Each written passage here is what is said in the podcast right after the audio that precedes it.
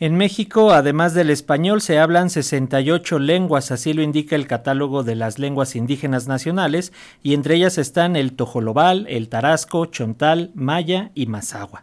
Y como hoy se conmemora el Día Internacional de la Lengua Materna, resaltamos que estas lenguas de gran belleza auditiva son las primeras palabras que nos arrullan y dan forma a nuestros primeros pensamientos. Son el primer idioma que escuchamos y se vuelve el espejo de nuestra alma y el puente hacia otras culturas.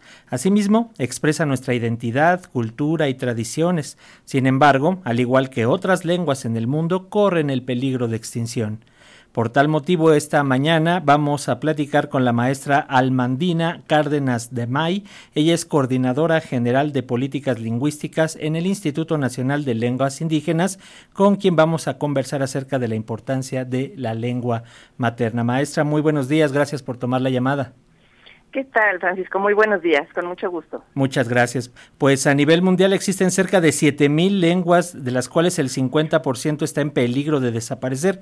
¿Qué factores inciden en que la lengua materna vaya camino a la extinción y cuál es el panorama para nuestro país, maestra, por favor? Sí, cómo no. Eh, pues sí, es una realidad mundial que las lenguas se encuentran en riesgo, las lenguas minoritarias, o sería mejor decir minorizadas es decir, son lenguas eh, que en todos los países del mundo tienen un papel subordinado a una lengua, eh, pues, mm, oficial, en algunos casos no es oficial, pero es la lengua del Estado. Y todas las demás lenguas están en una situación de subordinación y además con muchas eh, ideologías que permiten su discriminación, como la idea de que son dialectos, que no son lenguas. Y eh, esta es la realidad que sucede en todo el mundo y pues efectivamente también en México. En México eh, se hablan 68 lenguas, eh, que mismas que tienen gran cantidad de, de variantes eh, y todas ellas se encuentran amenazadas por su relación de subordinación con el español y por la marginación que a, a las que se les ha sometido, ¿no? Su exclusión de los ámbitos públicos, eh, y la discriminación hacia sus hablantes. Maestra, en esta era de la globalización, donde la comunicación y la interconexión hacen que cada vez más nuestro lenguaje se comprima y unifique mediante el uso de las redes sociodigitales, lo vemos con eh, las abreviaturas, con la falta de ortografía ya en todos los mensajes que leemos. ¿Qué importancia tiene la preservación de la lengua materna como parte del tejido de la humanidad? ¿Cómo preservar la riqueza de estos idiomas, maestra?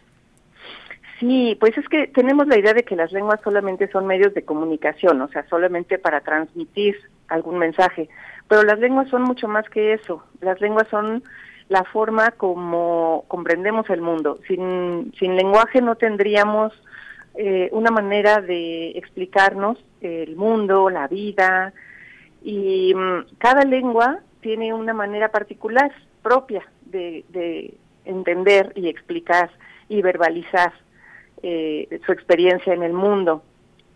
Eh, y pues esa es la razón por la que es tan importante que se conserven las lenguas.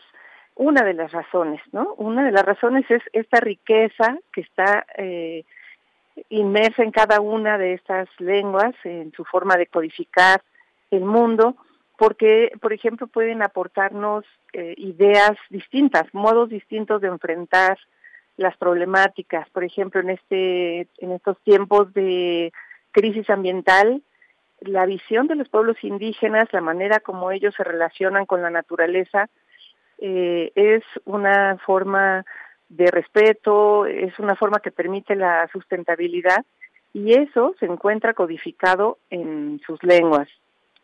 Eh, entonces, esta riqueza es una de las razones por las que es tan importante que se conserven las lenguas. Otra de las razones es pues el derecho que tiene cada pueblo a hablar su propia lengua. Eh, no hay ninguna razón para eh, prohibirle, impedirle a una comunidad que se comunique en su propia lengua y que use su lengua en todos los espacios públicos. En este sentido, maestra, el tema de la celebración, de la conmemoración del Día Internacional de la Lengua Materna en este año es educación multilingüe, lo que ya nos señala, un pilar del aprendizaje intergeneracional. Desgraciadamente, en muchas comunidades ya su primera lengua materna es el español y dejan de lado eh, la, lengua original. Eh, ¿qué, podemos hacer? ¿Qué, ¿Qué, se puede hacer desde eh, políticas públicas, desde el gobierno, desde la propia comunidad y de la sociedad? Sí, la educación bilingüe en México ha sido eh, pues una asignatura pendiente desde hace décadas. No hemos logrado tener una educación realmente bilingüe para los pueblos indígenas, es decir, en donde las dos lenguas sean tanto objeto de estudio como medio de comunicación en clase. Y mm, aún tenemos mucho que avanzar en ese sentido con eh, pues en diferentes aristas, desde la formación de los maestros para enseñar en la propia lengua hasta la creación del vocabulario que se requiere en los libros escolares, por ejemplo, y sobre todo la sensibilización de la importancia del uso de la lengua y también del bilingüismo, reconociendo que es una un elemento de desarrollo personal y social súper importante. Eh, y por otro lado, la, educación no solo dirigida a la población indígena, sino a la población en general. Necesitamos una educación eh, que nos permita conocer la diversidad lingüística de nuestra ciudad, de nuestra región, de nuestro estado, de nuestro país y del mundo. Y conocerla y entenderla para poderla valorar y para poder hacer lo necesario para, para conservarla. Entonces creo que la educación nacional en general tendría eh, que tener una perspectiva eh, pues mucho más inclusiva de la diversidad lingüística de México. ¿Y algún, eh, qué eventos, qué acciones van a realizar desde el INALI para conmemorar este día y a qué nos invitan a la, a la ciudadanía, maestra, por favor? Claro, muchas gracias por la pregunta. Pues sí, en el Instituto Nacional de Lenguas Indígenas eh, este año conmemoramos el Día Internacional de la Lengua Materna con un evento en el que estamos tratando de impulsar el Plan de Acción de México para el Decenio Internacional de las Lenguas Indígenas. Este decenio eh, fue eh, declarado por la ONU de 2022 a 2032 para justamente enfrentar esta situación de grave amenaza que viven todas las lenguas minorizadas del mundo. Y en ese contexto se realizó un plan global de, acción y en México realizamos un plan, plan de mm, acción eh, nacional con la participación fundamentalmente de eh, hablantes de las lenguas indígenas de todas las regiones de México y pues eh, son una serie de orientaciones ¿no? sobre sobre rutas de acción, sobre políticas públicas y eh, este año particularmente estamos trabajando en el ámbito de la procuración de justicia. ¿Cómo hacer para que los derechos lingüísticos sean efectivamente garantizados en, el, en los espacios de, procuración de justicia a través de la garantía al intérprete? Eh, estas actividades empezaron desde el día de ayer, hoy seguirán y eh, además tendremos un evento de conmemoración eh, que será con la presencia de la embajadora de la República Popular de Bangladesh, que es eh, el país en el que sucedió una tragedia en relación con la defensa de la lengua materna, que dio lugar a la, a la conmemoración de este día el 21 de febrero.